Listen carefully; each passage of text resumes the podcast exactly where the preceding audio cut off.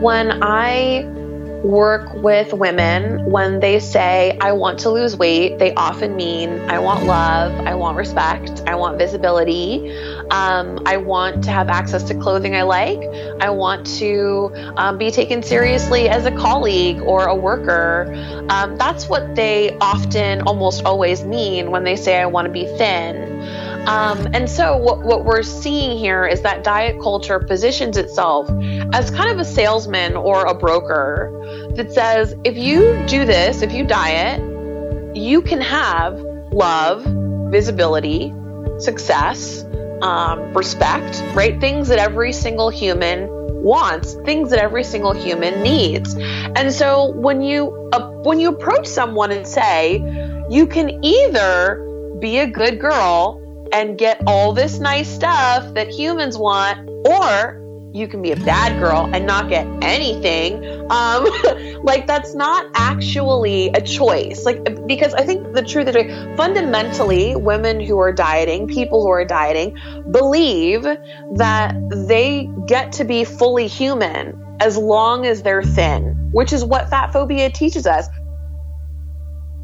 That was Virgie Tovar, and you're listening to Real Talk Radio with Nicole Antoinette, episode 139. Welcome to Real Talk Radio with Nicole Antoinette. That's me, the podcast that's filled with refreshingly honest conversations about the wonderful mess of being human. On this show, my guests and I are committed to one simple but powerful thing telling the truth about our lives. No one's here to sell you anything. No one's trying to get you to fix yourself or your life. I certainly don't have any magic answers, and I can't give you a miraculous 10 day, six step life hack plan for anything. Sorry, not sorry. but as a recovering self help junkie myself, I'm honestly so over that approach. And my guess is that maybe you are too. Maybe that's even why you're here. So, no, that's not what this show's about. Here at Real Talk Radio, I sit down with athletes, writers, entrepreneurs, parents, coaches, adventurers, artists, activists, and many others.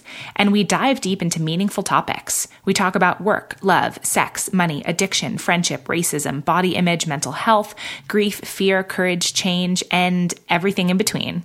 This is definitely an adult podcast covering adult subjects, often using adult language, so there's your little warning for that. And we never shy away from telling the unfiltered truth in an open and honest way even when it's uncomfortable. So, with this mission in mind, you won't hear any ads or sponsor promotions. These honest conversations are 100% listener funded. How awesome is that? And that's made possible by incredible regular people like you who give $8 or more per eight episode season. The show is and will always be free. But if you love it, if these conversations make you laugh, think, or just feel less alone, my hope is that you'll go to patreon.com slash Nicole Antoinette to make your pledge of $8 or more per eight episode season. When you get over to Patreon, you'll see our current funding goal. And when we reach that goal, it means that every single person who works on this show will get paid. That includes me and my sound engineer, Adam Day, as well as every single guest who comes onto the show because that's my vision for each of our guests to be paid for the time, energy, honesty, care, and emotional labor that they bring to these conversations. The budget won't be huge to start with and will hopefully continue to grow over time, but higher rates will always be paid to our guests of color, as well as our queer and trans guests and others with traditionally marginalized identities.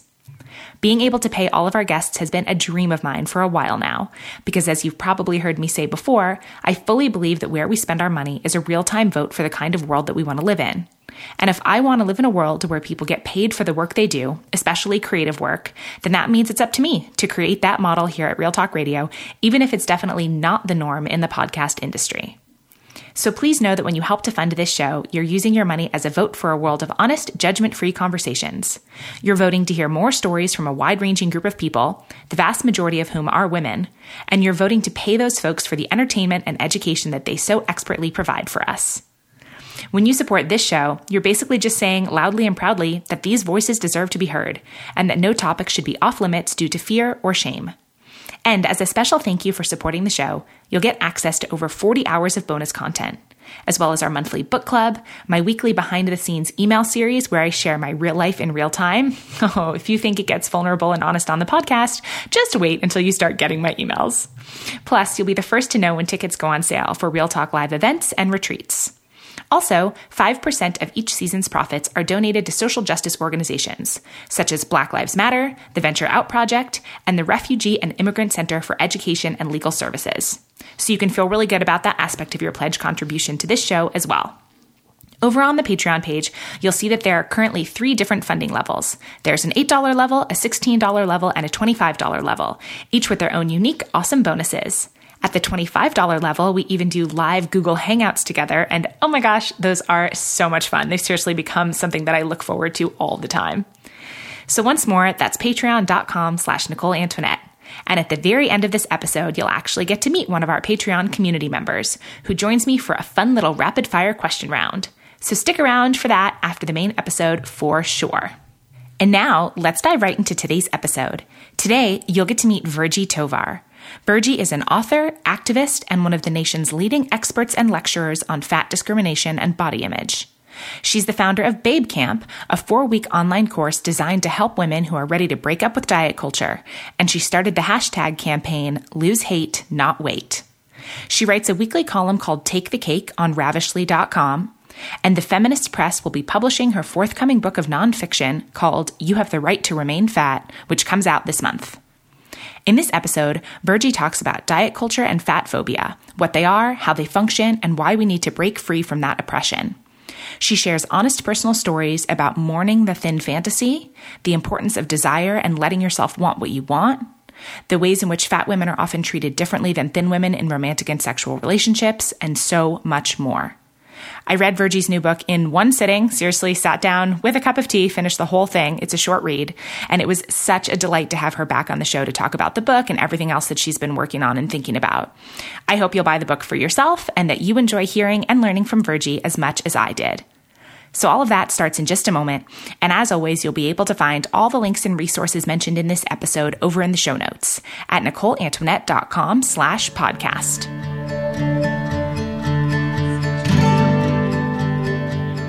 Awesome. We are good to go. Virgie, welcome back to the show. Thank you. So the last time I had to look at the date this morning you were on the show was April of last year, 2017. And I would love for you to catch me up on a couple of the most significant things or maybe most fun things or whatever you want to talk about that have happened for you in the past year or so. Oh my goodness. Well, I mean, um, I've gone through a lot of emotional transformation. Um, it's really wild, right? Like I decided to take a really big step back away from my family. I come from kind of, I have like a really fraught relationship and have sort of just a dysfunctional childhood and, and, uh, my body kind of knew that I needed to make a big move away from the relationship with especially with my mother and grandmother the way that it stood and and rather than suppress that voice which I had been doing forever and ever and ever I decided to really listen to it and it's been kind of I don't know. I mean, I, I, was just talking to my brother about this the other day. We were like in Muir Woods, and there's all these like amazing, majestic redwoods everywhere. And I'm sort of telling him like it felt like I had been living in the emotional equivalent of like a tiny room my entire life. And then like I randomly one day found a door that led to like a garden that had a mansion in it. And like if that's what I feel like emotionally since making that making that choice. And so that's been like extraordinary and also overwhelming, right? Because I don't know, I was like a really emotionally shut down because I, I hadn't had the space to really process all of the stuff that had happened to me um, and the fact that i didn't get to really have a childhood in a lot of ways. And and now it's like the whole world of emotion has opened up and i'm like oh my god is this how humans feel all the time? This is so much. Like how do how do people just walk around feeling like these extraordinary you know feelings of like sadness and happiness and and all you know and disappointment and um, and empathy and like all these things that I had felt but that were very very very muted are now kind of just this robust technicolor emotional world that I'm living in. And so adjusting to that new reality has been really exciting um, and daunting at times. And then um, I've just been doing a ton of work around fat activism, fat liberation, writing about it, cultural criticism. I have a new book that's about to come out. And so I have been focusing a lot on that, like really reading, researching, um, doing a lot of thinking about what are the connections between diet culture and um, the history of the way women have been treated. What what are the connections between diet culture um, and you know how we consume, like how we engage with capitalism and stuff like that. So um, I don't know. Those are like two two highlights. Last thing, I've also fallen in and out of love at least three times, um, which has just been totally wild and like amazing. And um, I'm currently just starting to see an adorable coffee roaster named Andrew. The end. That's the update. I love that. I love that how how far reaching that update is. I want to go back to what you were saying about your family because I think the honesty around that is really beautiful and rare because it I don't know, it's like a cultural taboo, right? Like it's your family. You're supposed to have this really close relationship forever and just like weather the storm of no matter what that looks like. And I think that yeah. that's really can be quite damaging. And like you said, can keep us small. And I would imagine that that was a difficult decision for you to make and then actually go through the process of. And so to hear that on the other side, it's not like you said that everything's perfect, but that that hard decision was worth it, I think is an important message. Yeah, for sure. And I mean, I think that I've, and, and the further, the more distance I have from, um, my family and from you know that whole situation i realize how there, there are these weird connections between um, like actually diet culture and like that kind of thinking and the way that we're expected to just suck it up with our family and and the whole idea right is like we we can't right like us not questioning our relationship to our family and not setting boundaries, etc., it has a particular function with the individuals in the family, right? Um, because um, you know people like like like nobody wants to be questioned about how they operate, how they parent, um, how they decide to be a daughter or a son or you know like a child, a sibling, right? Nobody wants to do that work, but on a sort of bigger cultural scale, the idea is you don't get to question family because family is the cornerstone of our culture. And if you're questioning family as a unit, you're questioning the culture and the way that it operates, right? And so I think that um, there's been these interesting connections between my decision to stop dieting and fight against fat phobia and this decision to take a really critical look at my family and trust myself rather than just continuously obey the expectation that I respect my family at any cost, you know? Absolutely. I mean, th- this idea, like you said, it could be lots of different systems. Like anytime you're talking about a system or like an institution or, you know, a unit, which I think, especially in America, I think that family definitely is, that it's like anytime you're in a place of saying something like, oh, well, this is just how it is, that there's, it's worthwhile to pause and be like, well, hang on, like who's benefiting from it being that way? And do I have to continue to participate in that or not? Totally. Yes.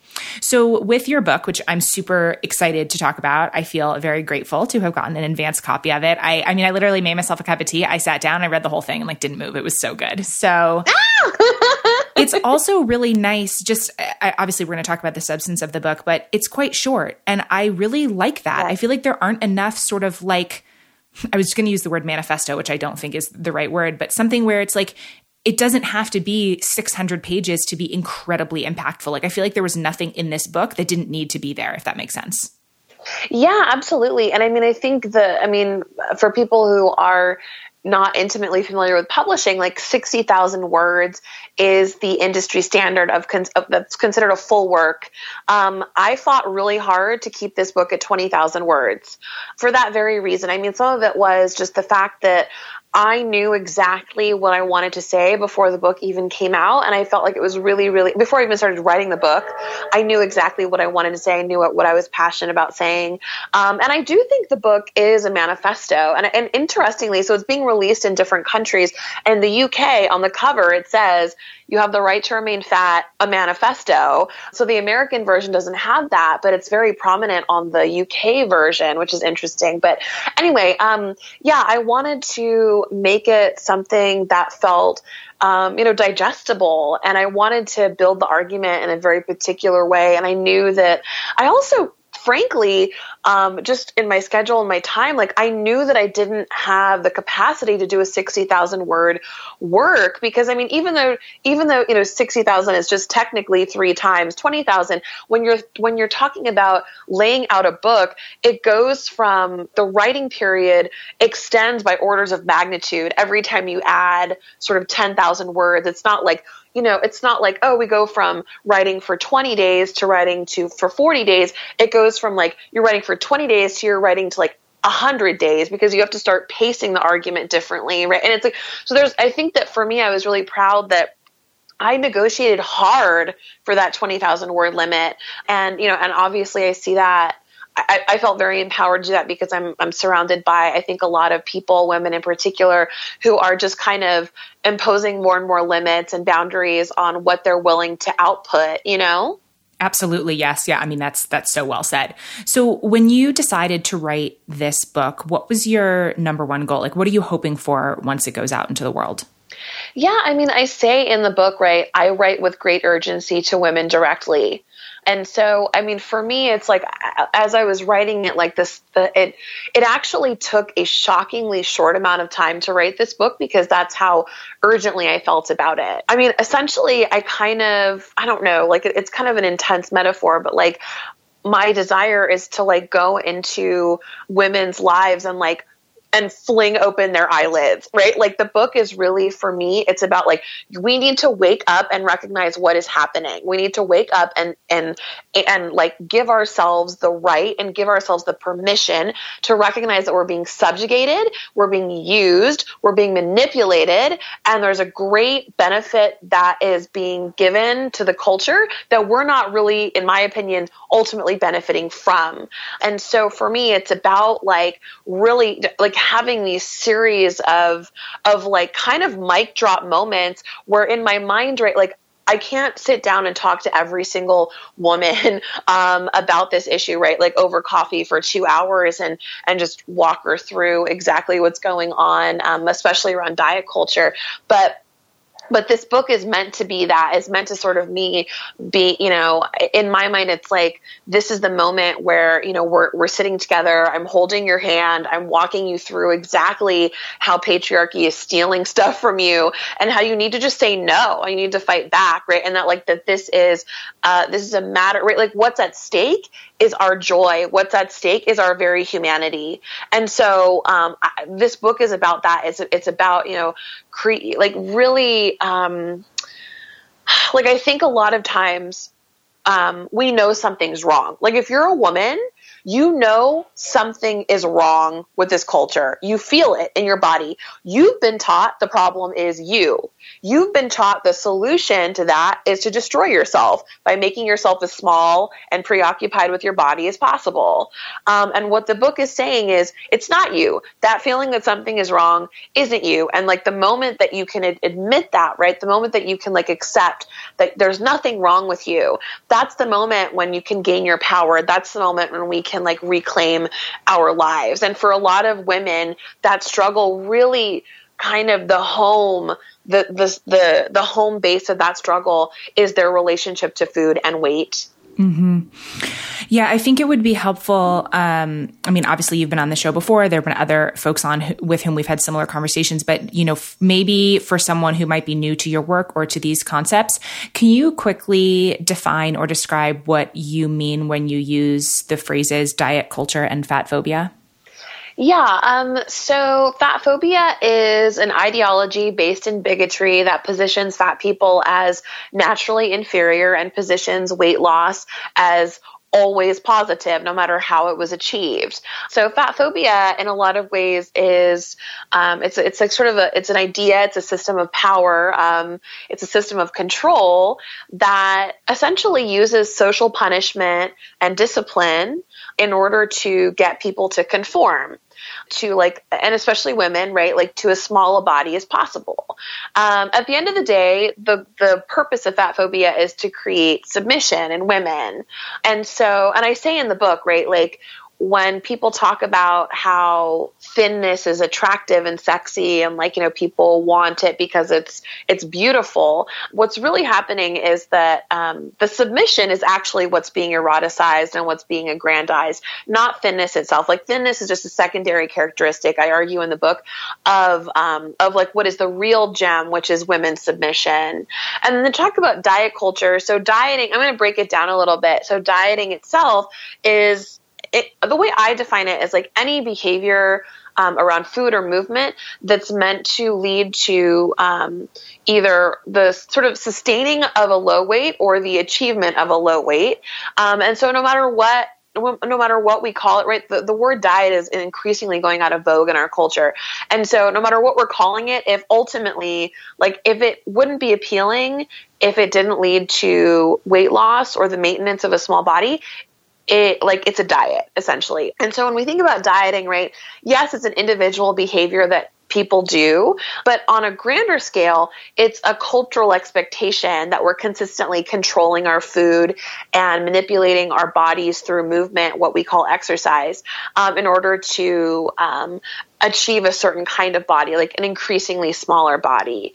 And I, the reason I use the phrase diet culture is because there is an inescapable component to it. Um, like when something goes from an individual behavior like dieting to something that on a grand cultural scale is completely inescapable, uh, that's why, that's when it becomes like, a culture, like sort of a, like a, a, major component or touchstone of the culture. And like I often ask people, right, can you imagine going like one single day without somebody talking about how much fat or calories is in something or whether chips or a cupcake are evil and, and something is good or how you need to work some how somebody needs to work off whatever meal they just had. And most people cannot imagine a single day where they get to you know, not talk about food or not witness a conversation about food or weight loss or any number of things around like making your body as small as possible.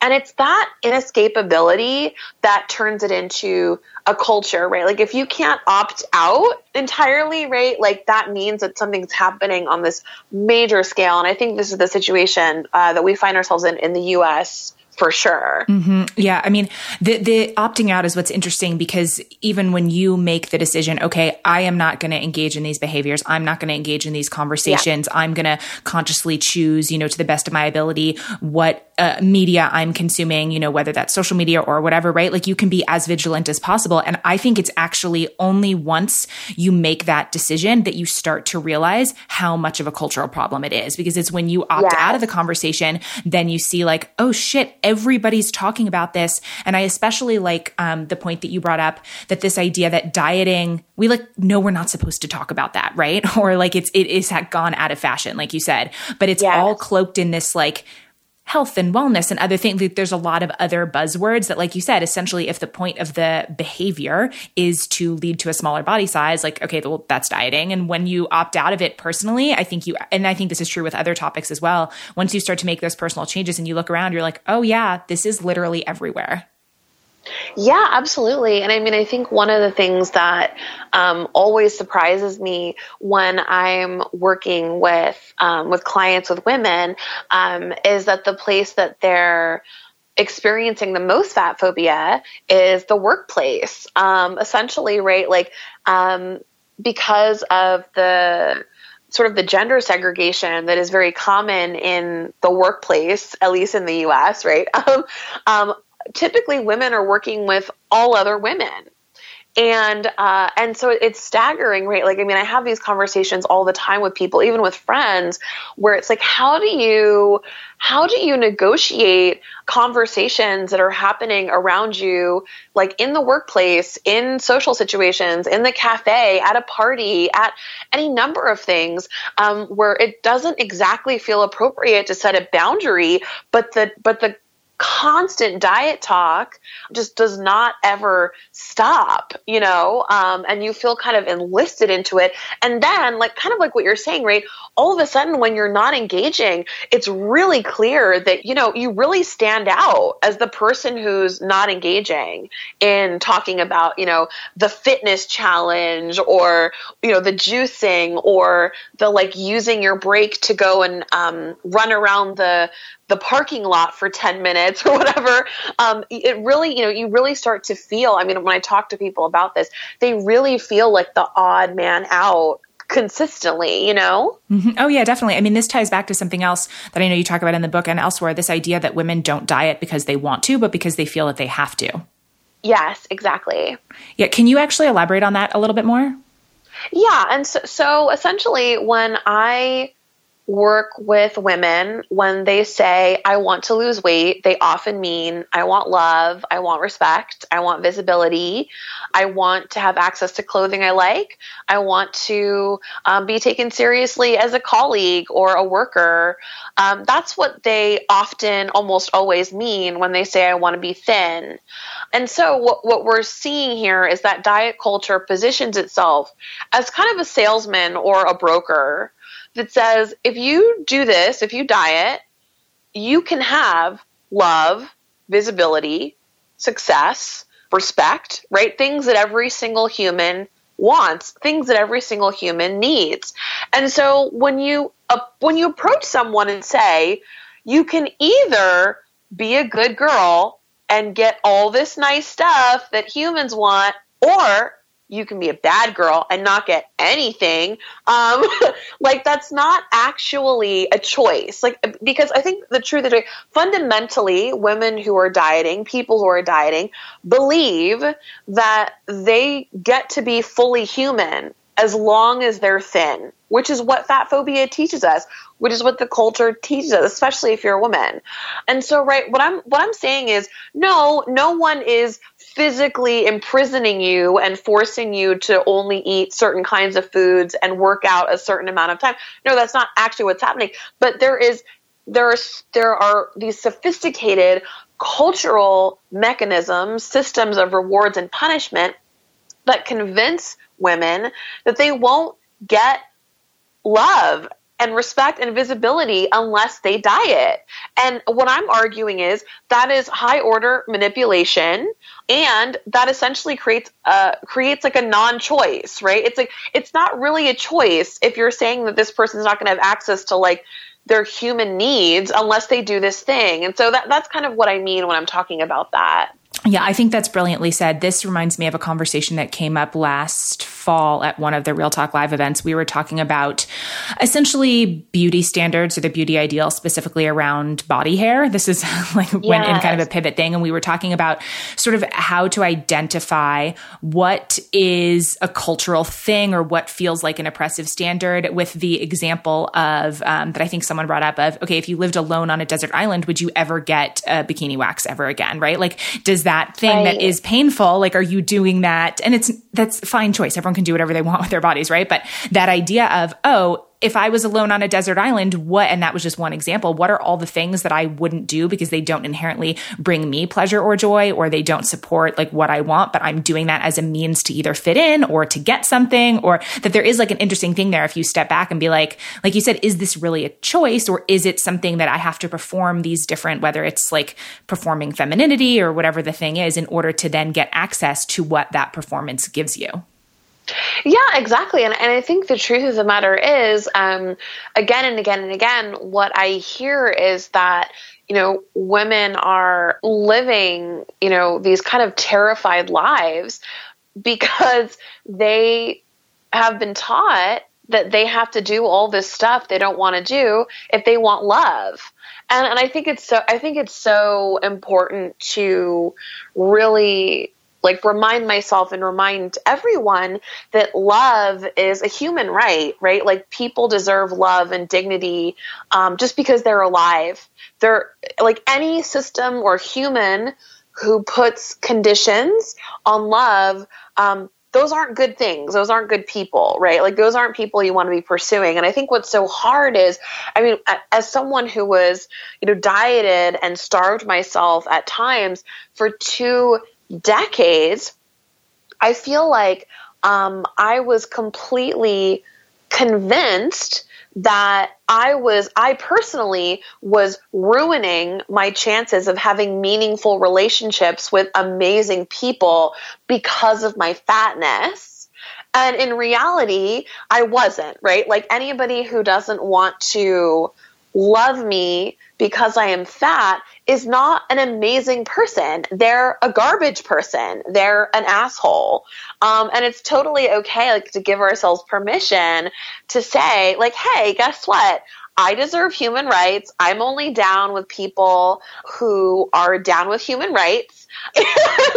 and like if you um, if you have conditional if your offer of love is conditional upon me submitting to a cultural body standard then that's not love and i don't want it because ultimately right conditional love quote unquote isn't love at all period and like what what we find is that like when we're when we're um, investing our heart into situations that are conditional, it actually um, slowly but surely erodes our spirit.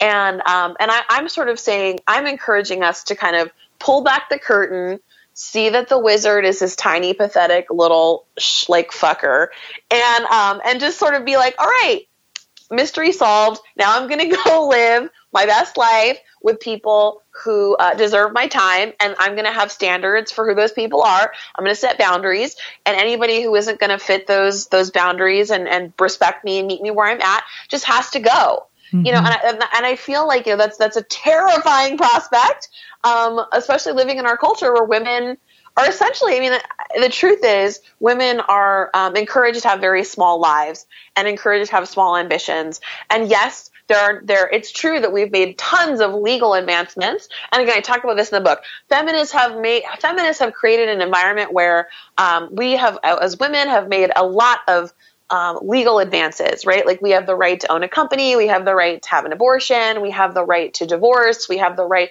to um, demand like a you know an assault-free work environment. Though obviously we've seen recently that doesn't necessarily mean it's not happening. Um, but right, we have these things on the books that is fantastic. Don't want to belittle that. But what's important to recognize is the idea, the core ideology that women are inferior, that's all around us that is all it's living in our television it's living on our phone it's living in our instagram accounts living in our magazines right? Definitely. I mean and i think what you're speaking to this difference between the laws that are on the books which as you pointed out of course is great and like progress in that regard is very necessary. And also that doesn't mean that all of this more nuanced sort of harder to see sometimes or pinpoint like versions yeah. of sexism and misogyny aren't happening all the time. It's like just gets harder and harder to put language around Yes, totally. Yes. You said something before about um like wanting women to be able to have bigger ambitions and just like not live such small lives. And that was something that really stuck out for me in the book. One of the things that I highlighted when you were talking about your desire for women to live the life that we all deserve to live and that the key to that life is the unbridling of our desire. And I would love for some reason that like hit me a lot this idea of about desire's role in this. Can you share what you mean by that? Yeah, I mean, so Right. Like, so desire and hunger are very connected, right? Um, and, and I kind of, one of the things that I say in the book, right, is that like what diet culture, what fat phobia do is they extinguish, they extinguish that or they seek to extinguish that very human desire for food and that very human access to pleasure that food gives us. Um, like we were hardwired to enjoy food, right? Like, and it, it's extraordinary that diet culture is so powerful and sophisticated that it's stolen, it's bypassed, it's hijacked this thing that's built into our DNA, that's built into our bodies. For me, right, like extinguishing hunger is about extinguishing pleasure and it's about extinguishing desire. And right, like when you, when you don't have access to what you want, you are easily manipulated. You are much more malleable. You're much more likely to be submissive, right? Because if you have lost access to what you want. You can't make demands because you don't right? You can't you don't understand what they are. And i mean I've, I, i'm intimately aware of this right? I'm not saying this in some sort of patronizing way. Like i'm deeply i mean i am still struggling right? Like uh, especially in like romantic scenarios for example where i'm just like oh my god I've been taught that um, in order to get love, I have to, you know, be much less boundary than I want to be, or make less demands, or do do do do do. Right? Maybe I'm not dieting anymore, but I'm still navigating all these conditions that are built around like access to love, access to belonging, et cetera, et cetera. Um, and so, like, I'm intimately aware of this battle within myself too, but at the end of the day, right? Um, desire is about power. When we name what we want, we are expressing the unique desire um, that lives inside of us, right? Like every single human wants slightly different things. That's what's so extraordinary, right? There's like, there's diversity built into human nature, right? Like we want different things. Our bodies look different ways. You know, our hair is different. Our eyes are different, right? Like the way that we um, stir tea is different, right? All of these things are extraordinary and beautiful and like make us special and and create this robust, you know, um, possibility and this robust existence. This diversity is extraordinarily threatening to our culture um, because, right, our culture seeks to make us pliable and homogenous. Um, that individuality is a threat, and so I think it's important to to really a name that right? Like recognize that the culture is not particularly invested in us being the unique special snowflakes living in our power and desire that we all deserve right? That's not the culture's agenda. Um, the culture's agenda is to maintain itself by any means necessary right? Um, and so but like all that to say i see hunger as this extraordinary manifestation of desire. And what is diet culture doing? It's telling you to question and to suppress your hunger, which I feel is tantamount to telling you to suppress your desire. Mm-hmm. So yeah, I don't know. I'm gonna leave it at that because I could talk for a thousand hours about it. But did that make sense? It totally makes sense. It's it's something. I mean, and even outside of the conversations around food and weight and all of that, that this idea of desire is something I've been thinking about a lot lately, which is probably why it pinged for me. You know, any sort of talk, and I think it's it's usually directed at women, like, oh, you're too much or she's too much, and that's something that I've yes. heard a lot in different arenas. And so much of that, like w- what you were just saying you know, about diet culture, this idea that, you know, compliance and sticking to the system and like you know tr- following you know let's say dieting or trying to be smaller any of those things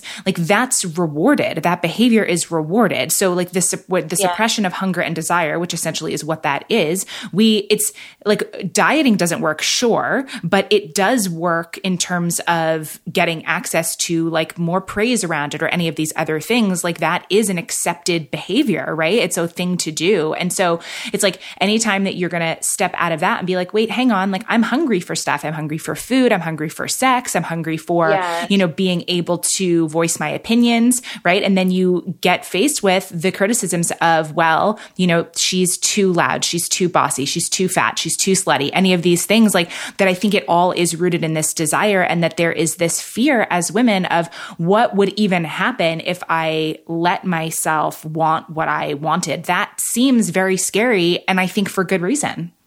Oh yeah, I mean, I completely agree. Like, yes, it's yes, the behavior of submission is highly rewarded. Um, there's rewards all around us for being a good girl, right? And so um, that, and, and like, I guess what's interesting, right? There are socially sanctioned rewards for being a good girl, and then there's like a secret world of rewards that are not advertised that you get if you're not a good girl, right? But like the culture is not about showing you what's behind door number two, of course. it's like I'm living in door number two Landia and it's amazing. Yeah. Um, but right, like yes, absolutely, and yeah, I mean, I think that um, right, and I mean, this is another thing that I've noticed, and I, and I think I kind of allude to it in the book, but like that I've noticed, um, women will actually. Um, like I kind of I mean I, I use the word like they'll hobble themselves. Like women will actually sabotage themselves and their desires and they won't inquire and they won't act on things intentionally sometimes because they are afraid of behaving that way. Like there are certainly there are certainly people who are maybe pre-consciousness around like what what's happening, like the social rewards and punishments. Um, and then there are people who are post-consciousness and are actively sabotaging their understanding because they know the because they're you know they're afraid and the culture has made them afraid, right? Um, and I think that that's I mean that's important to to name, right? Like it, it's okay it's okay to look outward onto the culture and be suspicious. I mean, I think I've been telling a lot of people, I'm like, I, I need people to stop looking at the culture as some kind of benevolent patriarch and start looking as the at the culture as more of a sleazy salesman. And and right, like the salesman might have one or two things in his suitcase that might be of interest, but everything else is trash. And you need to just kind of approach with that sort of level of trepidation and suspicion. Um, and I think it's like useful to kind of have that framework, right? Like, and that's that's a big. I think a lot, another big goal for the book was that shift away from like, okay, we need to stop looking at the culture as something that's like inherently on our side and wants us to do well, and recognize, right, that the reality of no matter what the culture is saying, no matter what always commercials are saying, no matter what Dove is telling you, at the end of the day, women are likelier to be sexually assaulted than live robust, incredible lives, right? Not that they're mutually exclusive, but like at the end of the day, if we're talking about outcomes, right? Like a woman's more likely to be assaulted like in her workplace or by someone who knows her on a date than she is to like live a happy life on her terms. And that's the reality of our culture. And we need to stop pretending that it isn't. Do you know what I mean? Yeah, absolutely. I mean, it's even in like the the dieting context, it's the shift from what's wrong with me that I can't make this work, this being yeah. dieting to like hang on, actually dieting is bullshit. Like the the culture is the problem. I am not the problem. Yes, exactly. Yeah. Yeah. Can you talk about why the book is focused not just on memoir and your personal story, which you obviously do a lot of honest sharing, but also focused on cultural criticism and feminist theory? Yeah. I mean, one of the things that is frustrating to me as as like a lady writer um, is that there's a lot of pressure if you're in the nonfiction world um, to create only memoir. Like there are a lot of smart lady writers who could be writing cultural criticism, who could be writing feminist theory, but are essentially pressured by the industry to only write memoir. And and I think there's a lot of purposes around this, right? Like first of all, I mean definitely there's this real I mean obviously people love to hear and read people's stories, right? They're fascinating, they're captivating. They they like they touch us and move us in these amazing ways. However, right, like the individual story is important and it has resonance. But like for me, taking it to the, the next level, cultural criticism, how do we move away from like just seeing this as one person's story to sort of seeing hundreds, thousands of people's stories in a group and making some connections, right? It's like, huh, okay, so I'm reading like 400 memoirs about women's relationship to food and how complicated it is, um, and how difficult, you know, their their like weight struggle might be or their weight feelings might be. Um, and you know and and that's powerful but like what i wanted to do was really take it to sort of that that eagle eye perspective. Like how can we look at the commonalities between and among women and make some conclusions about what what might be happening um, on a cultural scale? And on top of that like connect the history piece, connect like the sort of global politic piece, and and really kind of try to answer the question like this is your lived reality. That's important as an individual, but like, did you know that there's in fact millions of women who are doing the same behavior, and that we can make these grander connections between these behaviors, and like through making those connections, Number one, gain a language that we can use to articulate our realities. And number two, begin to have a more critical, slightly more distant relationship to the culture in which we find ourselves. Yeah, I think that that's incredibly well said because it's like a both and where it's really empowering to hear people tell their stories, especially if, you know, that's the first time that you have felt represented or you feel seen or that like that element yeah. of it, I think is really important, which you're speaking to.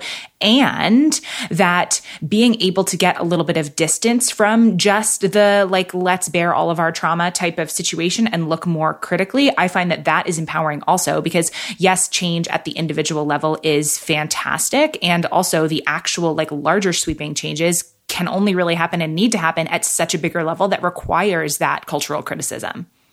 Yes, absolutely. Yes. So, pivoting, I mean, slightly, um, something else that I would love for you to talk about is your experience of, and I don't even know what the right language is to use, but giving up maybe or mourning the thin fantasy. Yes, I mean, um, I wrote this piece called, you know, "Killing the Thin Fantasy," um, and gosh, I mean, so what is right? Like, what we need, like, what's important to recognize is, oh, like when we're trying to rid ourselves of the fantasy of becoming a thin person. Actually, let me back up and say, right? Science, statistics, all the things, right, indicate that the body that we have right now is likely the body that we're going to have forever, right? Um, without some kind of like really uh, extreme intervention, like uh, like a like a an illness or something like that, chances are we're going to have, you know, if you have a fat body, you're going to have a fat body until the day that you die, right? And I think for me, as someone who was deep in fat phobia and diet culture for two decades, as I mentioned, uh, the thin fantasy, the idea that someday I would be a thin person, um, motivated me extraordinarily. Why? Um, because I was told that uh, that in order to matter, in order to have love and visibility and, and respect, that I had to be a thin person, right? And like obviously, who doesn't want love, visibility, and respect, right? Like literally, no one doesn't want that. Um, so it's like I kind of held on to that, and I and right like and th- this looked like really specific ways, right? Not only you know, dieting, constantly calorically restricting, weight cycling, exercising past the point of exhaustion. It looked like um, whenever I envisioned my future, I looked radically different. Whenever I envisioned, you know, myself like in a meaningful partnership, I was a thin person. Whenever I imagined myself at the beach on a vacation, I was a thin person. When I imagined myself, you know, maybe having a family, I was a thin person, right? And like, so um, when you're a fat person, this is extraordinarily damaging because you're just refusing, you're self annihilating, you're like destroying yourself in the name of, again, love and belonging and respect. For me, you know, one of the most powerful things I began to do as I was healing from all of that um, was to push myself, to imagine myself at like 40, 50, 60 in a fat body. Like imagine myself in meaningful partnership in a fat body imagine myself on the beach in a fat body right um, all these kinds of things and like and to really push myself to position myself to force my my existence my fat existence into the future where it's so taboo right? Like because i think i think i can say with with you know quite a bit of certitude that in our culture when our culture imagines itself in the future everyone's a thin person right? Like all these people who don't belong like queers and you know like disabled people and whatever people who are marginalized um, in our in the culture's idea of itself those people aren't there. Like we have this i mean that's terrifying right? That's fucking terrifying. But uh, but like i think that's the reality right? Like um and so anyway right of course so it's important i think to unpack to really interrogate what does that mean? What is that about? Like why can't we imagine ourselves in the future? And so right I, I write about how the thin fantasy is actually the dream of belonging. It's the dream of suffering ending. It's the dream of like people looking at you and seeing you. And we've been taught that you can have that, but only if you're thin. And so, right, like it's important to, to really look into that thin fantasy and say like oh my god this thin fantasy is not actually about being thin at all it's about the the natural human desire to belong to your culture because your culture is your family like on some grand scale, it's a hugely dysfunctional family, right? And I come from a dysfunctional family. America's not that different from my dysfunctional family, right? Like, but no matter what, right? Like, no matter how messed up and awful and shitty your family is, there is some part of you, like some little sacred baby angel part of you that like wants to be accepted by your family. That's totally normal. The culture takes that knowledge and exploits you with that knowledge, right? In the same way that a fucked up dysfunctional family would, um, right? And like sometimes we can't even access that desire. We can't even access that we're behaving from that place, but we are, right? And so, like, I encourage people to, um, to like, accept that it's normal, natural human to want to like be accepted and to not be abused and to not be like refused being taken seriously as a romantic partner or like a colleague or any number of things that that phobia does, right? Like those things are real. Those things are important. Those things like the redemption of your existence, your full humanity is not going to come through diet culture. It's not going to come through being thin. That is a lie. Mm-hmm. Yeah, because all that's doing is like abusing yourself to fit into the system that already does not accept you. Yeah, I mean, it's essentially like, I mean, I think there's this like under there's this belief, right, that with diet culture that you like once you become thin, then you have all the things, then you can live this amazing life, and it's like, no, girl, once you get thin, you gotta like you gotta stay thin, right? Like you gotta stay thin by any means necessary, and because the human body doesn't like doing that, if that's not how it is naturally, you have to do progressively weirder and more intense shit to keep it at that same size, and and like it just it's like I mean, literally, I think you end up kind of eating your yourself alive. Like your body ends up kind of having to eat itself alive. And uh, yeah, don't don't want that. Like if, I mean, I, I really feel like if you sit down and think about it, you don't want that. Also, I mean, it's that is exhausting. Like what you're describing. This, like, how many other things could you be doing with your time and energy and creativity and intellect than like using yes. all of your resources to try to attain and then maintain a smaller body? Yes, exactly. Yeah. Whew, girl. so much. Um, so I want to circle back to something that you were talking about before about thinness as a secondary characteristic, like the connect the connections that you have been making between diet culture and rape culture and sexism, and the, the, again that idea that thinness is the secondary characteristic, with the real commodity being female submission. Can you go into that in a little bit more detail? Yeah, so I mean it was it was really important for me to write in the book about the connections between rape culture and diet culture. And in fact, um, in the fall I'm going to be talking about that in Maine at this conference about the ways that like diet culture uh, you know and, and rape culture feed one another.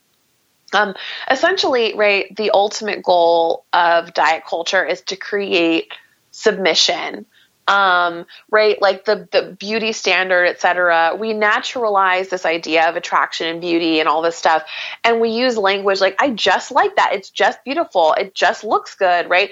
We use kind of these naturalizing frameworks to um, essentially talk about what is a a socially constructed or like a make believe um, idea, right? But at the end of the day, what is really happening is that you know, women who are on the uh, sort of on the weight loss train, on the diet train, or who are thin bodied are essentially receiving social rewards because they are submitting to the cultural expectation of female um, submission, right? Of like female obedience. And I want to kind of quote this sociologist, and I quote him in the book. His name is Sander Gilman.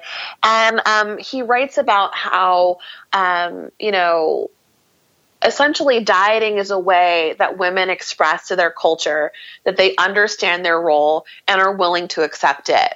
Mm. And I mean, reading that line, you know, when I was doing research um, for the book and doing research before the book for other things, really sort of stopped me dead in my tracks. I felt like he really was articulating a truth that I had sensed, but that I w- hadn't been able to really bring into language.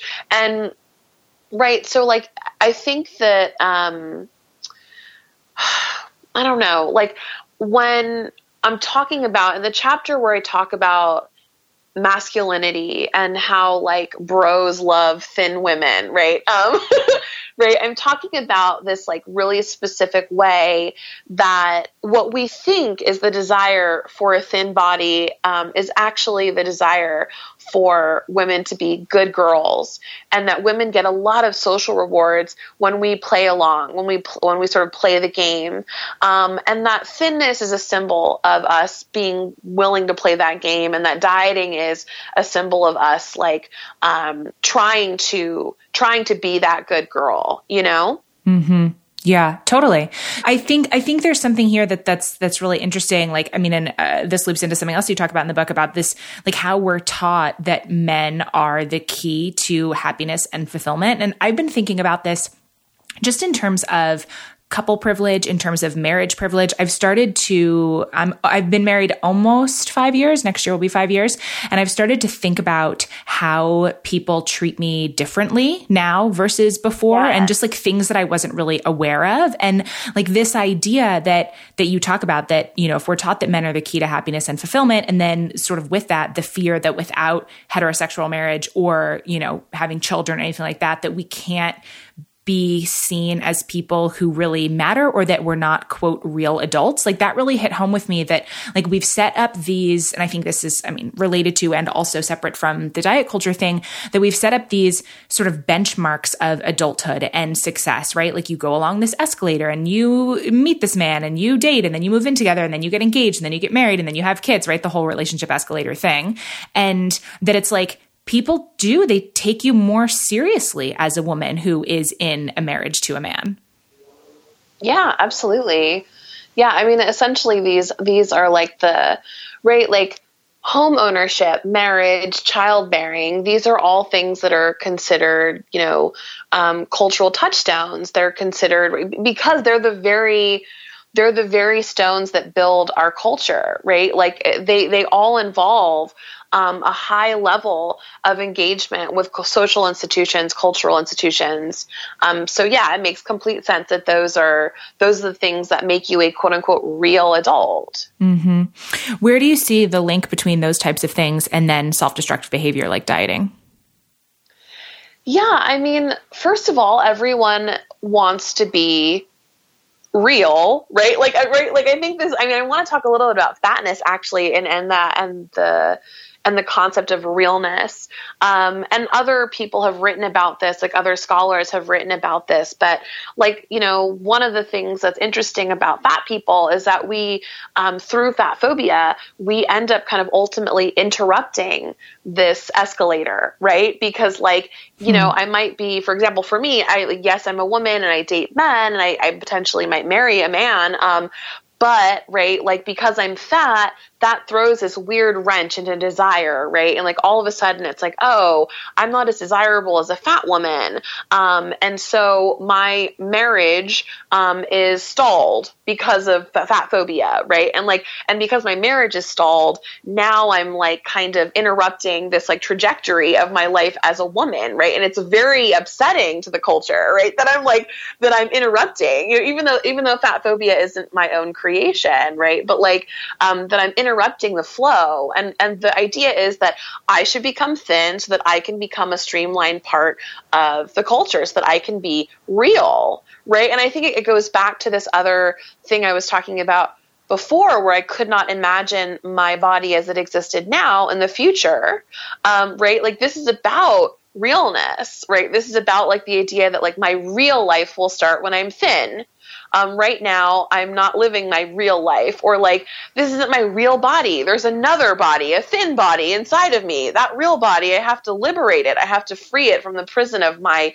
fatness, right? Um, so like i don't know i kind of i kind of have been thinking a lot about this idea of like real adulthood like a real grown up or or a real woman or whatever and how these kind of concepts get tossed around in our culture. Um, oh my God, I've completely lost track of the question. Can you tell me what the question was one more time? No, no, but that, I mean, first of all, like I said, we can go down as many rabbit holes as you want, but I mean, yes. it essentially, it essentially is the answer to this and, and any other questions. This idea that like when we decide on a standard of what it means to live your real life or anything like that, right? In huge air quotes, that of course, then it's just other things to submit to or to like put, like not prioritize your own desires and ambitions and stuff until you reach some some like mythical place, whether that's thinness or something else. And um, uh, what was my question? My question was, oh, we were talking about you know this these touchstone things, you know, marriage, you said home ownership, child rearing, you know, men being the key to happiness and fulfillment and like how,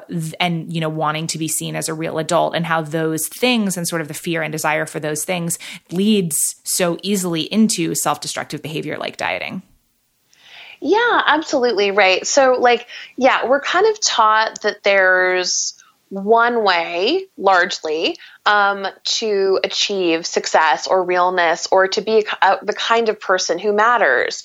Um, again, this goes back to the sense of belonging, which we all want. You know, on, on kind of a deep spiritual level, we want to be a part of our culture. We want to be a part of our family. Um, and so, what ends up happening, right, what the family or the culture asks you to do is to sort of smooth out your edges, right? Um, whatever makes you stand out. Mm, the culture is like, why don't you sand those down a little bit? You're a little loud, you're a little big. Um, those things aren't going to lead to you getting approval from us. Daddy doesn't like that. and so why don't you just like sand down your edges and then you can like more easily literally if you kind of physically can imagine right like this assembly line or this like streamline or whatever um, right like the edges get caught the edges get caught on the sides. Um, there's not room for there's not room for difference. There's only room for conformity. There's only room for homogeneity, right? Um, and on top of that, like not only are you feeling that sense of like, oh, um, I want to belong, I want to be seen, I want to be substantiated, but there's also a lot of cultural, social discipline that's happening. Um, you know, I'll, I'll speak to myself as a fat woman, right? Like there's a lot of social discipline that I receive as a fat woman. And it comes in the form of like watching fat women on you know in media being treated really poorly or with with inhumanity. Um, like watching my friends hearing about fat women being treated really poorly as romantic partners. And on top of that things like street harassment um, like not being taken seriously uh, in the workplace etc right? And so right like so we're kind of in this bottlenecking situation where we're getting punished punished on the one side um, through a lot of sometimes subtle social things. And then we're also being told, look at all that you could have.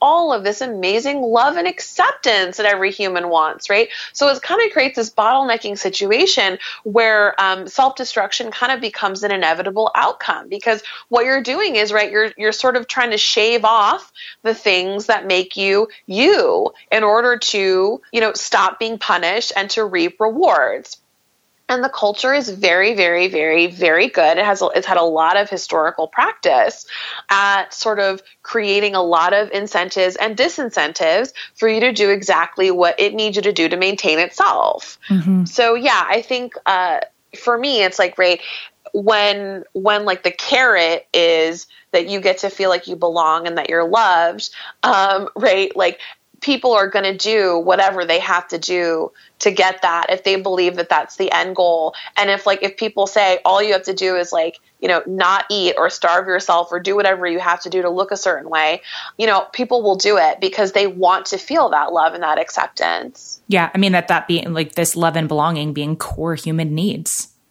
yeah, totally. Mm-hmm.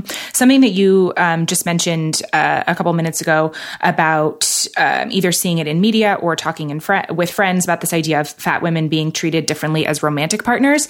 That's pinging something for me. I don't know if it was from one of your columns that you write for. Is it Ravishly? the yeah. website. I think, uh, and, and I remember reading something that you wrote about that. That is, I don't know if it was either like talking to like different women that were like dating or sleeping with the same man and seeing that they had different treatment. Am I like misremembering that? Yes. Can you mm-hmm. talk about that yes. a little bit? Because I remember, yeah, I, I read that and I think it was a while ago, but when you just said that, that brought that back into my mind. Yeah, it was an article about solidarity between thin women and fat women, and I had I had had two different situations where I had talked to women, fat women, um, who had decided that they were going to start talking to their thin friends about their sex lives, and and they found that um, they had overlap. They they had lovers overlap. Um, some of them were poly or single and kind of like you know experimenting. But what they found was, as they were discussing, was um, that like the thin women got treated differently, or were, and in some cases, like different sexual acts were offered to the thin women than the fat women. So, for example, like oral sex, like receptive oral sex, was on the table for the thin women, but not the fat women. And as they began to speak to one another, right? Um, and the, you know, and I think like first of all, to um, to exchange that kind of information is such an amazing radical act, right? Like to exchange specifically, like to strategically kind of go in and say, let's talk about who we're sleeping with by name um, and like by images and really compare, like, t- and talk about this, right? Like, and that's such an act of intimacy in my mind, right? Um, and then to sort of, and then what was amazing and, and feminist and extraordinary was that like as they were having these conversations that the thin women became enraged by this injustice. Um, that the thin women kind of stepped up and told the fat women that they thought this was horrible, that they wanted to strategize around how to create accountability from these partners. And I mean, for me, right, like this is this is like next level because the culture teaches us one that like women shouldn't share this kind of information, right? Like two that like if if another woman is getting treated more poorly than you, then you should feel proud of yourself and feel special. Yes. This is like bullshit, right? yes. This is obviously patriarchy, garbage, like total not real stuff. Um, and so right? But like we're so inculcated, we're so overwhelmed by this kind of social messaging that we should constantly be competing with other women um, for like re- limited, quote unquote, allegedly limited resources such as dudes. That like you know it, it was extraordinary to me that these women were sort of like capable, like and and like excited about bypassing this like very very very strong cultural education they had received right? I mean i think that's extraordinary. So the point is they then the, the thin women w- were leading the charge on accountability to these people and were like literally volunteering to be like okay we're going to bring this person to justice. How do how do you envision this happening right? And so what they found what they were doing was collective like using their collective power essentially as two women to sort of say like listen i'm not sleeping with you anymore and i'm going to tell every single person i know what your name is and what you look like. And i'm going to tell them exactly what happened. Yeah. and then it's like and then if you kind of want to do some kind of restorative justice with both of us then let's discuss that down the road. Um, and so i just i just was like and me this, this is like next level greek you know greek theater sort of stuff right? And like i just anyway i love that story so much right? In both the context all the women who were involved were queer women and I think that matters and bears noting. And you know, I, I just, I just like, I really, really sort of. I mean, okay, I'm going to share a realization with you that I had recently that like kind of blew my damn mind. And I, I don't know if it holds resonance for you. I'm curious what you think about it. But I was like realizing, right, like one of the things that happens among straight women in particular is right, like this idea that through proximity, like through a romantic adjacency to a man, we become more important, we become more armed in the like war of heterosexuality or whatever. Um, we become like more visible and we become people who matter. But here's what I was here's what was tripping me out. Matter to who, right? Like at the end of the day, we're mostly performing this for other women, right? Like Yeah. we're not doing this for men. Like we're not like hanging out with dudes and like publicly parading our dude around for other men. We're doing it for ladies. And I was like, oh my God, how extraordinarily intimate, how like in fact very queer that is. And like how, I mean, how like odd it all is, right? That we're like actually going to all these extraordinary lengths, like buying expensive purses and like doing our hair and getting blowouts and wearing amazing lipstick. We're doing it for each other on some like grand level. And even though, right, unfortunately, what patriarchy does is it renders that intimacy through into jealousy, when in fact, when in fact, like all I want to do is like live my whole life so you can see it and I want to see your life. And these like dudes are just like these weird incidental characters actually. Um, I mean, do you feel resonance with this at all? Yeah, I definitely, I definitely do. It's, but I mean, I think this is the, sort of the underpinning of what you were saying, why it was so powerful for these friends of yours, these women to come together and share honestly about their sexual experiences and about these dudes. Yes. I think that there's a parallel also to talking about money, right? Like how much did you get paid for, you know, writing for this publication yes. or how, you know, that type of stuff. And there's a reason that culturally sex and money are like two of the things that, especially as women, it's not ladylike to talk about because if you're in your own vacuum bubble where you don't know what's happening in other people's bedrooms or you don't know, you know, what's happening in other people's paychecks, that it does keep you small. And it, like, once you start to share this information, then yeah, that like righteous indignation that is very well deserved, like comes up. And so it's like being able to pivot away, like you said, from seeing other women as competition, right? That if we have been told, hey, you know, love by hetero men is a limited resource and you need to sort of outperform each other in order to get it, like stepping yes. away from that to be like, okay, if I don't believe that's true, if I'm no longer going to ever be someone who says, like, I'm not like other women or whatever bullshit that is, that like, it changes the game completely. And like, hey, let's come together. Let's share resources. Yeah, let's talk about sex. Let's talk about money. Let's talk about all these things. And like, yeah, be the girl army. Yeah, totally. And I think like it's through, I mean, I think diet culture feeds into, um, you know, for me, right, like a lot of times competition between women, I think boils down to this extraordinary internalized sense of dehumanization where it's like we literally see each other as units who are competing for other units, right, or something, or resources, or prizes, or whatever.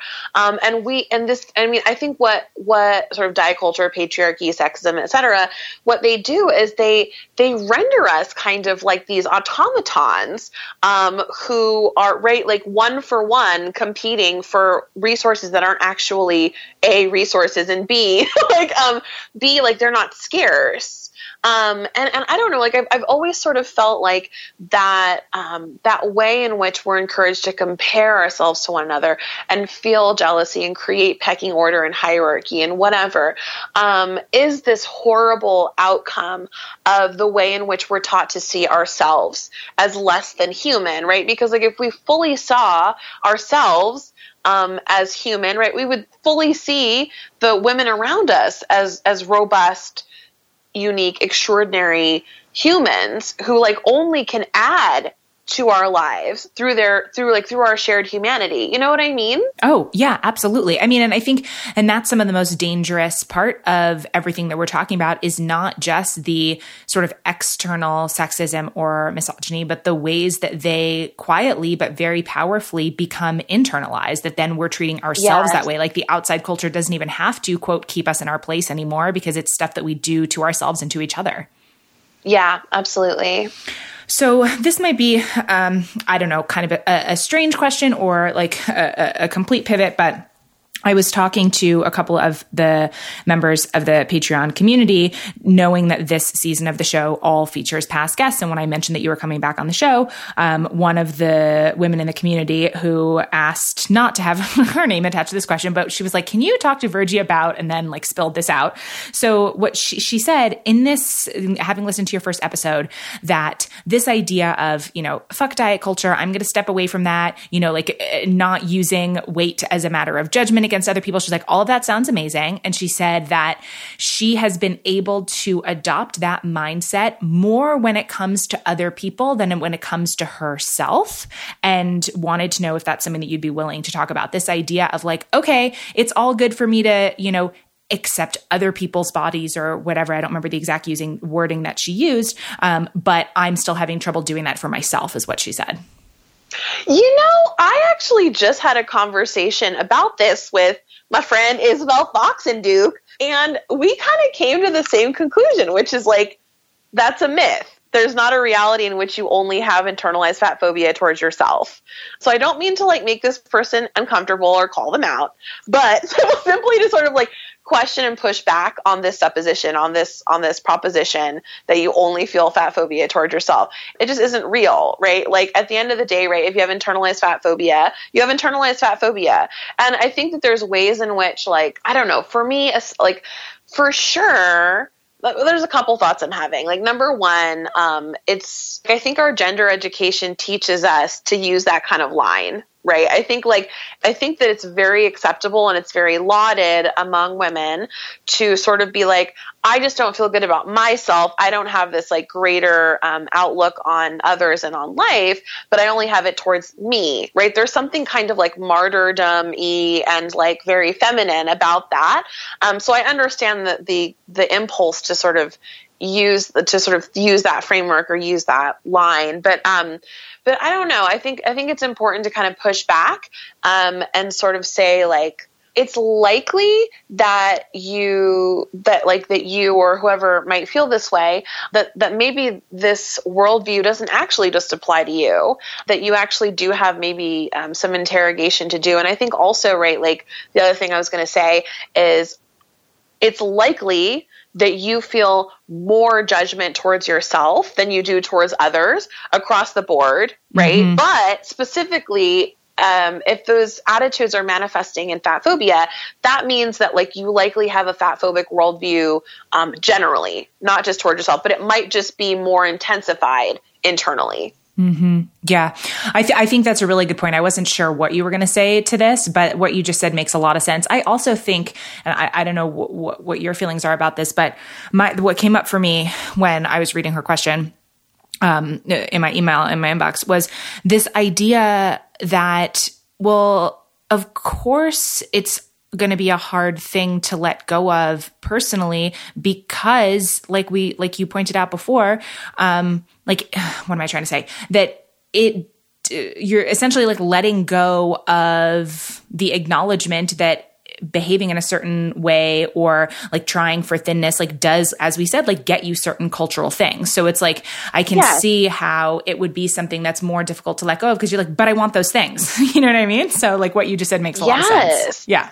Yes totally. And i think there is maybe like i don't know i think sometimes it feels like you know sometimes it feels like everyone is just stronger than me or everyone is just better at this than me. And again, this is like an internalized sexist belief, you know, but to really give yourself more credit and say, like, you have the resources, you have the wisdom, you have the life experience. There's not like especially unique characteristics that other people have. Like there's not especially unique characteristics that I have that I can do this work and that other people cannot, right? And so um, to really give yourself more credit around like remember, you know, that we all have these amazing wall springs of of like strength and knowledge and insight and fortitude that maybe we're a little bit afraid to access. And and it's okay to be afraid right? But like at the end of the day um, if you want that freedom if you want that liberation um, you might have to overcome a little bit of that fear hump um, to get to the other side Mm-hmm. Yeah, which I mean circles all the way back to the beginning of the conversation. What you were saying about your family and like making that hard decision to step back from that. Like there, I don't know anything that's worth having or getting to the other side of like there's always going to be a fear and pain and grief and like there's something that you have to go through because if there wasn't then you would have done it already yes absolutely right and like i mean there's there's this line um, in this um, book that i've been reading right and it's about um like it's about like magic right and it's it was like there's no there's no manifestation without sacrifice right? There's like extraordinary magic that we have inside of us. There is no there is no magic, there is no manifestation without sacrifice, right? And like and and like right, I mean in my opinion, what I found in my life, the magic, the manifestations, um, those things are significant like way worth it right? But like don't don't fool yourself into believing that you'll lose nothing. And i think that like um right what we end up losing in my opinion is is, is not worth having right? Like these kinds of conditional acceptance is conditional very um quite you know controlling expectation from the culture and the, and the accolades you get for giving in and self-destructing, right? Like I don't think those things are worth it, but but we've been taught they're really, really, really, really, really important. They're how we maintain cultural legibility. They're how we maintain mattering. Um, and so, right, like there is the sa- that is the sacrifice. The sacrifice is that you don't get to be a good girl in a culture where there's not room for bad girls. You know. Mm, yeah, that's so well said. I mean, it even goes back to the word choice that we were talking about before this idea of mourning the thin fantasy. Like, even if yeah. the thing is broken or self destructive or, you know, logically not working, and you believe or at least just hope that that, that magic that you're talking about that's going to manifest on the other side of stepping away from whatever that is, it doesn't mean there's nothing wrong for you with you if it's hard to do that. There's nothing wrong with you yes. if there's some grief involved in that. Like, I think that there is, like, whether it's thinness or a certain amount of money or I think everyone has their own version of the I'll be happy when syndrome. Like everything yes. will be, you know, better when, you know, like when you were saying when you imagine yourself in the future, you know, that or you used to imagine yourself in the future that that person is was in a thin body. I think that's true with a lot of different things. Like we all have our thing, right? And so it's like yeah letting go of that, especially if that thing and that fantasy has been something that has sustained you, like you said, for decades, there's no way that that's not going to be a painful process. Like this can, mm-hmm. like, and I think that when you were talking about your goal with this book of, you know, opening women's eyelids, right? That's like really a, a kind of a, a wonderfully aggressive image that I think it's, it can work like that where you learn something or you hear something and then you can never unlearn it or unsee it. And then still, it's not an overnight thing of making changes that right. are like these deep rooted, like deeply rooted as far as culture goes. Right. Yes. Yes, exactly. And I mean, right, like we're talking about, right, like I think the reason why it hurts and it's scary is because we're talking about humanity itself, right? Like you've been trained by the culture to be like a proto human. Um, like somebody who's mostly there to like, you know, kind of keep the wheels going. And that's like a proto human reality, right? Um, what we're talking about like like what is I don't know, like we've been taught to be afraid of our humanity. That's what in my opinion, a big part of what cult, diet culture is about, right? Like hunger is about being human. When you demand or ask someone to extinguish their hunger, you ask them to be not fully human, right? And so, like, of course, we're terror, and our culture has a very robust history of being terrified of the things that make us the most human, right? Like in the West, there is this scary and long history of um, controlling sexuality, of controlling food, of controlling hunger. Again, these like very, very human realities, these very human things. And so we've been trained to feel terrified, especially in the US where we're like afraid of touching one another. We're afraid of like contaminating anything. We're, we're like, we're a compulsively hand washing culture, right? Um, and so, right? Like these are things that are realities of, of like the very culture of, of which we're a part. We've been taught that the things that make you human are liabilities, right? If you like use your body to think instead of your head, liability. If you're hungry all the time, liability. You want to have sex? Liability unless it's outside of like marriage, child rearing, or like particular social situations that are like okay, right? Um, so again, if we kind of go through the list of like what makes us the most human, you'll see this is the same list of what I have been taught to be ashamed of. Um, and so, right, like what is what is really at stake here is the very nature of humans um, and and like fighting for that. And of course it's scary right? Because like what does it mean to say listen whatever the culture is peddling i'm not super interested. I'm going to forge my own path. That is so scary right? Because all of a sudden you're like on a road that doesn't have a doesn't have a cement. There's just there might be a bunch of trees. I don't know. Like right, there might be grass. It's scary. Um, Right. And and so I just think it's important, like you're saying, to recognize it is a daunting task. It's okay if it feels that way. In fact, it's like likely that it will feel that way.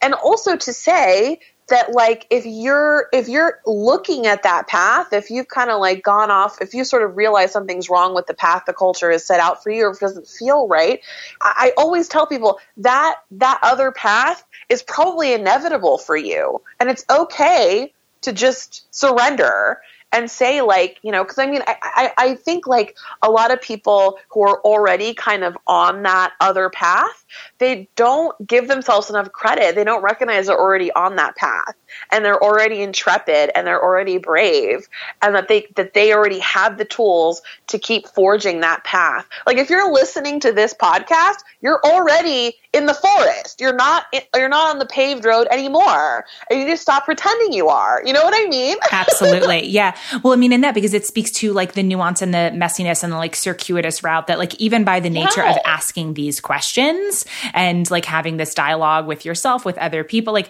you're not on the path anymore. yeah. So yes. it started.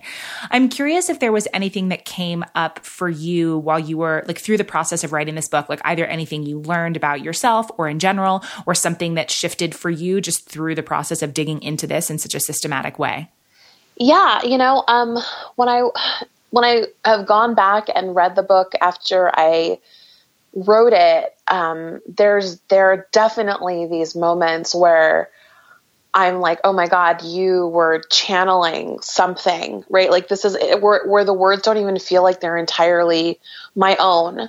And that you know, for me, that's that's always an extraordinary experience, right? Because um, I do see myself as someone who is uh, sort of a messenger of sorts, right? I see myself as uh, my greatest contribution to you know my culture the planet whatever um, my my circle of activism is that i i offer language to feelings um, and through that process i attempt to you know affirm the feeling and, and I attempt to, you know, give us the power of articulating our own reality. And so I think that that channeling process was was special and extraordinary. And I think also one of the things that surprised me, I mean, I, I'm deeply aware of how passionate I am about this issue. Um, I'm a very committed person. I'm a very justice oriented person. But even with that, I was taken aback and kind of moved by the urgency that I can read in the words. I mean, I'm so it just became really clear to me as I was writing it and then as I was reading it in retrospect that you know I'm really really really committed to and invested in women living the lives that we have access to. I mean, I, I, can't tell you, right? I feel like, you know, and, and to return actually to my childhood, my role kind of in life, I think, has always been um, someone who moves resources. Like, I mean, I was telling my friends, I see myself as a little bit of like a feminist Robin Hood, right? Where I'm like, oh my God, guess what I learned when I, when I was in grad school about the culture? And guess what? I'm like bringing all the knowledge in this tiny, beautiful cheetah print sack over to all my friends. And and right like i kind of that's what i see as the book. And I, I feel like you know in that process of me accumulating information and bringing it back to my community um, and in this book to like this larger population of people i feel like i'm literally running between these two entities because i literally it makes me so it like pains me to know that so many women are living for an, an, an other minute in suffering when they don't have to. Um, and so I think that like that sense of urgency like kind of surprised and humbled me even though I'm aware of like how committed I am. But like seeing it in this documented form I'm like oh my god like you know my greatest wish is that you know everyone can come to this party that I found um, that every single woman can stop hating herself that every single woman can like you know wear whatever she wants that every single woman can like look at another woman and see um, love and not see competition that that every single woman could look at herself and see, you know, extraordinary beauty and, and art and and that every woman can you know wake up in the morning and her first thought be like oh my god like i'm living in this magical place, in this magical moment, rather than, oh my God, I hate what I look like. What do I need to do to not look like this? And, and so I think it was the process of, of like writing and reflecting that gave me so much insight into how much of a priority like female women's liberation, like human liberation ultimately is to me. Mm, yeah, that's so beautiful. That could be a good place to start to wrap up. The way that we um, wrap up these, I don't know if you remember from last time or not, but it's uh, a series of sort of rapid fire ish questions. Essentially, the community picks seven questions that all eight guests of the season answer the same seven totally random questions if you're down for that. Okay, let's do it. Yeah, let's do it. Um, so, the first question What's one activity that you can always count on to make you feel good? Um, touching a tree or talking to my cactus, Lumpy. I love the specificity of that answer. um, let's fast forward five years and you're talking to your future self, or I guess rather, your future self is talking to you. What advice does your future self give you for what to do right now? I think that she's telling me to get a chihuahua. I think that that's a really good life choice. yes. As someone who's obsessed with your Instagram, I think that that would be a really nice addition too. obviously, obviously. Oh my God, such a good life choice. Cactus and Chihuahua. That's the life. That's what's up. um, who's one of your favorite people to follow on social media? Speaking of Instagram. Um, gosh, I'm trying to think of of like a specific account. Oh, okay, I know who it is. Um, their their name is Cesar Cummings, and they're a fat queer fashion designer in LA, and their style is amazing. Um, so uh, I get a lot of inspo from their account. Awesome. See, and this is how I find cool new people to follow. So that's awesome, selfishly. um, what's one thing that helps you when you're feeling really overwhelmed and stressed? I like pulling a card from the tarot deck or doing some meditation with different stones or drinking some fancy tea. Oh, and last thing, adding this is something I'm going to tell you just to give away. I always have rose water in my cupboard. I add it to pretty much anything when I'm feeling blue, and it is amazing. Add it to pancakes, add it to tea, add it to coffee, add it to your bubbly water. Just have fancy bubbly water. Um, so that's that's just like a life lesson I wanted to share. I'm all about the fancy drinks, especially seven years sober, like having quit drinking. So much of the thing that I miss was like sort of the ritual around yes. cocktails or fancy drinks. And so for me, I was like, you know what? I'm going to spend as much money as I want on tea. I'm going to get one of those soda stream things. I'm going to make myself some fucking fancy water and like put fruit in it and do like, it's like really, it's a small thing, but it's a form of self care that makes me really happy. Yes. How do you typically spend the last hour of your day? What does that usually look like the hour before you go to bed? Watching Bob's Burgers. I love that. My husband loves that show. so funny. Um, next question is about books. Which two or three books, any type of book, any genre, would you say have either had the biggest impact on you or that you recently find yourself recommending or rereading most often? Okay, anything by James Baldwin. Um, my favorite book of his is Another Country. Mm-hmm. Very, very, very, very, very good, and like I think a very important work of American literature. Um, I'm currently reading Carceral Capitalism by Jackie Wang. Uh, it's very heady, obviously. um, but I've just started reading it today. I'm like three pages in. It's already impacting me. Um, I love uh, I love her writing, and um, I love you know discussions of like capitalism and, and the prison industrial complex, etc. Um, and Touchstone fave Miss Piggy's Guide to Life. It's amazing. She also has like a cookbook um, that's also quite good. So anything by Miss Piggy super good. Super recommend. Miss Piggy's Guide to Life, Rosewater, and Chihuahuas, and the cactus. So yes. I'm, getting, I'm getting the full picture. It's really, it's, it's a magnificent this, picture. I think this is the summary of my life, essentially. this yeah. is you on a business card. Oh, it's so good. Yes. Um, so last question. If you could leave our community, the listeners, with one call to action, what would it be? Maybe a question to ask themselves or a small action to take? Yes. The question might be, what would freedom look like to you? Mm, that's a good one. Because for me, I'm like, my big demand in politics is freedom. I'm like, I don't want positivity. I want freedom. I don't want acceptance. I want freedom. and like what like it's it's, a, it's been this like beautiful sort of ongoing writing exercise where i'm like what does freedom look like what does it taste like what does it feel like like what is my body doing and feeling like when i'm free you know and like what are the environments where i feel closest to that um, so that's the question I'd like to leave y'all with. Mm-hmm. Such a good one. So, what's the best place for people to find you and say hi online and order the book? And do you have a favorite way to connect with new folks? All of that, so I can make sure to put links in the show notes. Yes. So, the book is out. Um, it is called You Have the Right to Remain Fat. Um, you can buy it anywhere books are sold, Amazon or feministpress.org. You can find me online at virgietovar.com, V I R G I E T O V as in Victor, A R dot com and on Instagram at Virgie Tovar. I have a weekly column that comes out every Thursday called Take the Cake, and that's on ravishly.com, R A V I S H L Y. And finally, I offer three times a year, I offer a four week online course called Babe Camp, which is designed for people who are ready to break up with diet culture.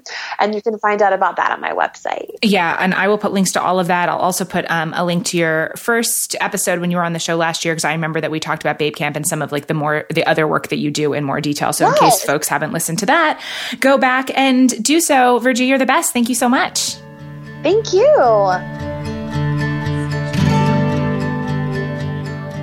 And that's our show for today. Thanks so much for listening and for being part of the Real Talk Radio family.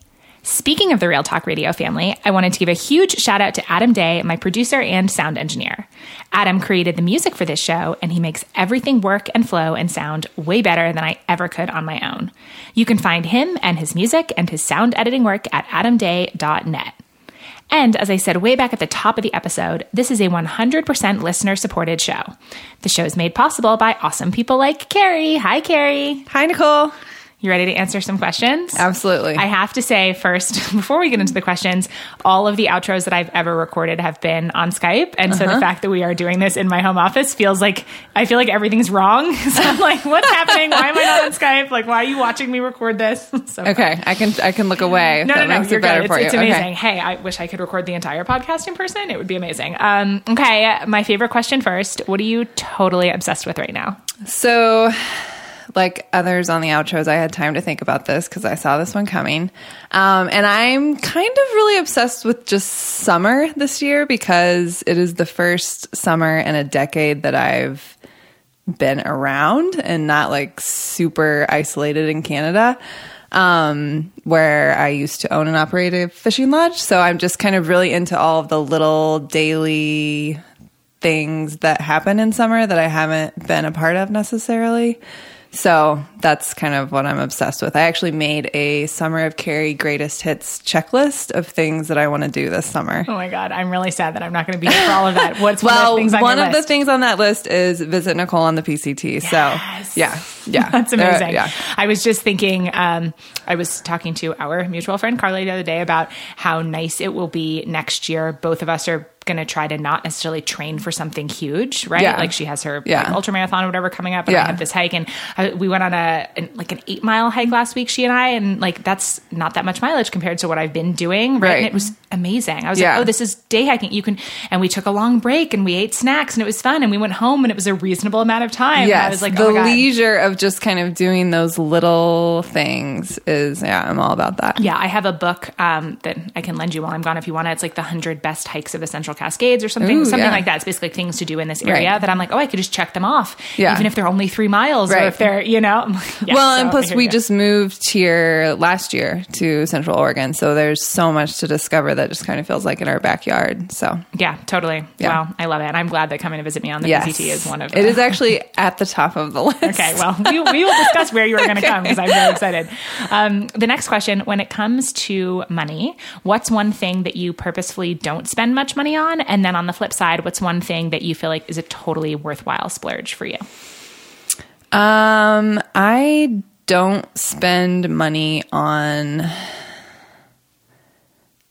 I just don't really care about shopping, which seems kind of like a easy answer. I don't know. But last year in 2017, I kind of quit bringing new things into my life, like across the board. Uh, and I never was a big shopper before that, but now it's just kind of an ingrained behavior change. And I just don't feel like it's a good use of my time or money as a resource. So that's kind of what I don't splurge on.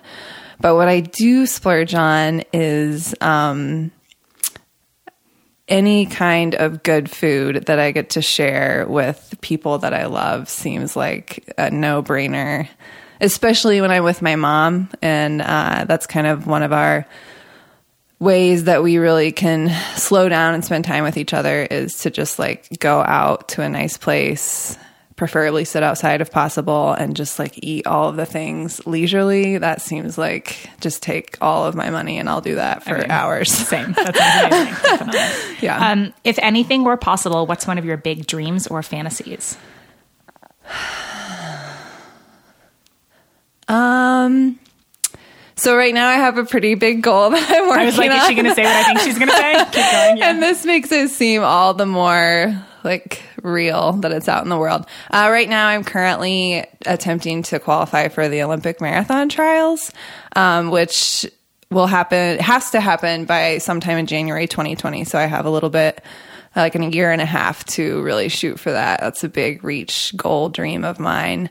Um, so I've been a runner for a long time. I ran competitively in college and then kind of stepped away from the elite level and I've just in the last like half year kind of re-upped my commitment to to training and um, so I'm really excited to chase that big scary also, you're dream. crushing it lately. It's like amazing to watch happening for you. so um, that seems kind of self-serving to say that no. is my goal, but um, that's something that I'm yeah that would be a dream for sure. I'm all about women being self-serving and going after the things that they want. Go for it. Yeah. I will be there to cheer okay. you on. That's cool. amazing. Um, what's one thing that you would love to do between now and the end of the year? Um, I would love to finish. So I'm currently working on a writing project that um, that you've actually been a huge inspiration for me in kind of hearing you talk about your Arizona trail writing project. Um, last summer, my husband and my sister in law and I went, we did the entire Mississippi River. We canoed in an 18 foot canoe for seven weeks. Um, and so just kind of really trying to capture that story. I don't know exactly what the end project will look like, but I am committing to getting it down um, by the end of the year. and when I it. get home, I would very much like if we had like weekly writing dates. Yes, and, yeah, I we did that have, for a while, and then, um, and I got um, too busy yeah, with this hike, yeah. and yeah, which is totally fair. Um, I've done a pretty good job of kind of staying on top of my writing practice, but that's an end of the year like stay focused. So. Hell yeah, that's awesome. Yeah. Um, last question: What's one specific thing that you wish people were more open and honest about? I wish people were more open and honest about whether they really liked the work that they do. Mm, interesting. Um, so this is something that I've been thinking a lot about as I recently left my quote unquote job, like paying thing that I went to the office to do, um, because it just was not meaningful to me and was kind of bringing up a lot of questions about where I'm spending my time and um, and I was very fortunate that I had that choice to just kind of repivot for right now. Um, but I'm, so I'm kind of just like, am I the only one that felt that way? Are people just going to the office because it's great? Or kind of what different, um, versions of professional work or job kind of areas of people's lives look like? And I wish that we were more honest about if, if your current situation is really bringing meaning to your life. Yeah, and and sort of the nuance within that that like because I mean, yeah, it's great if you love what you do and it is really meaningful. But I mean, we work for money for the most part, right? Yeah. Like people yeah. need to earn money, right? So it's like even more honesty around that of like, you know, this actually isn't that fulfilling, but it's not crushing my soul. It's not right. out of integrity. It's for the paycheck, whatever. Right. Or hey, I'm working towards this thing, or this is the thing I do on the side. Just like more yeah. dialogue around like we spend the vast majority of our lives working, and yes. so I agree with you. Like just having more honesty around like what that looks like, and the fact that even like the blanket advice of like find something that you love love. And I well, like, first of all, that's not an option for everyone. And also, just, yeah, uh, more honesty. I agree with Yeah. you. Um, so you are a member of our Patreon support squad, which means that you are one of the people that listeners can thank for making this podcast possible, since you make a powerful reoccurring pledge that helps to fund the costs of producing the show each season, for which I am very grateful. And I would love for you to share two things. Um, first, why you decided to support the show, and then what you love most about being in our little community. So, can I tell a quick backstory? real Of course, quick? yes. This is the longest outro of all time, but I'm here I'm for sorry. it. No, don't be. It's amazing. Um, so I had the distinct pleasure of actually meeting Nicole last fall, but prior to that, I was following along on your Arizona Trail journey via social media and had no idea that I was in the same room as your husband Paul when he was randomly talking about this lady who had done something that I had just read about on Instagram. I'm like, this is nuts because I think I'm following this person. And he quickly told me that that person was you, his wife. Um, and so I, it just kind of like blew my mind that I now was someone like you were someone that I got to know in real time in reality. and so and kind of like and and I had listened to your podcast a little bit uh and then just, you know, as soon as it kind of became like a clear like okay, this is someone that I really care about. They're doing really great work and if it's as easy as I can just pay money to Patreon and it's a small piece of her getting to continue that work, it was very, very important for me to do that. So, That means so much to me. Yeah. Thanks. And have you had a favorite thing about our little community? uh, I love the Friday emails are probably the thing that I consistently uh, tap into as part of the the Real Talk Radio community, uh, and I know that there are so many more aspects to what you provide to the community that I could definitely um, do a better job of engaging with. But the emails are great. I look forward to them every Friday, and I think I have a little bit of a unique lens because I I know you like I can come to your house and do outro must be funny which like. sounds like braggy, but No, it's no, no, really it- just like it must be funny though to read the email and then like come over. yeah. And I'm like, so that email I got this morning. Um, Yeah. yeah. No, that's. Uh, which is great. And I think that it's, um, it's a good reminder for me to just kind of be more open and honest to people that I have the ability to see all the time, but also people that um, maybe are just I'm interacting with in a different way too. Yeah, so I love that. Um, so obviously you live here in Bend, um, Mm-hmm. but you have a social media link or something you want to share in case people want to say hi. Sure. Um, I'm on Instagram and it's Carrie Mack, C A R R I E M A C K. So easy. I love it. Um, well, thank you so much for doing this. And to everyone listening, if you love the podcast, if you want to help keep it going, if you want over 40 hours of bonus content, plus lots of other fun opportunities and extras, just go to patreon.com slash Nicole Antoinette to make your pledge of $8 or more for each eight episode season. Honestly, I can't tell you how much that support means to me, and it'll be so much fun to get to know you better after you've joined our community. Perhaps we can even record a future outro together like this one. So until next time, here's a big virtual hug and a reminder that we're all just doing the best we can, and no matter what, we're in this together.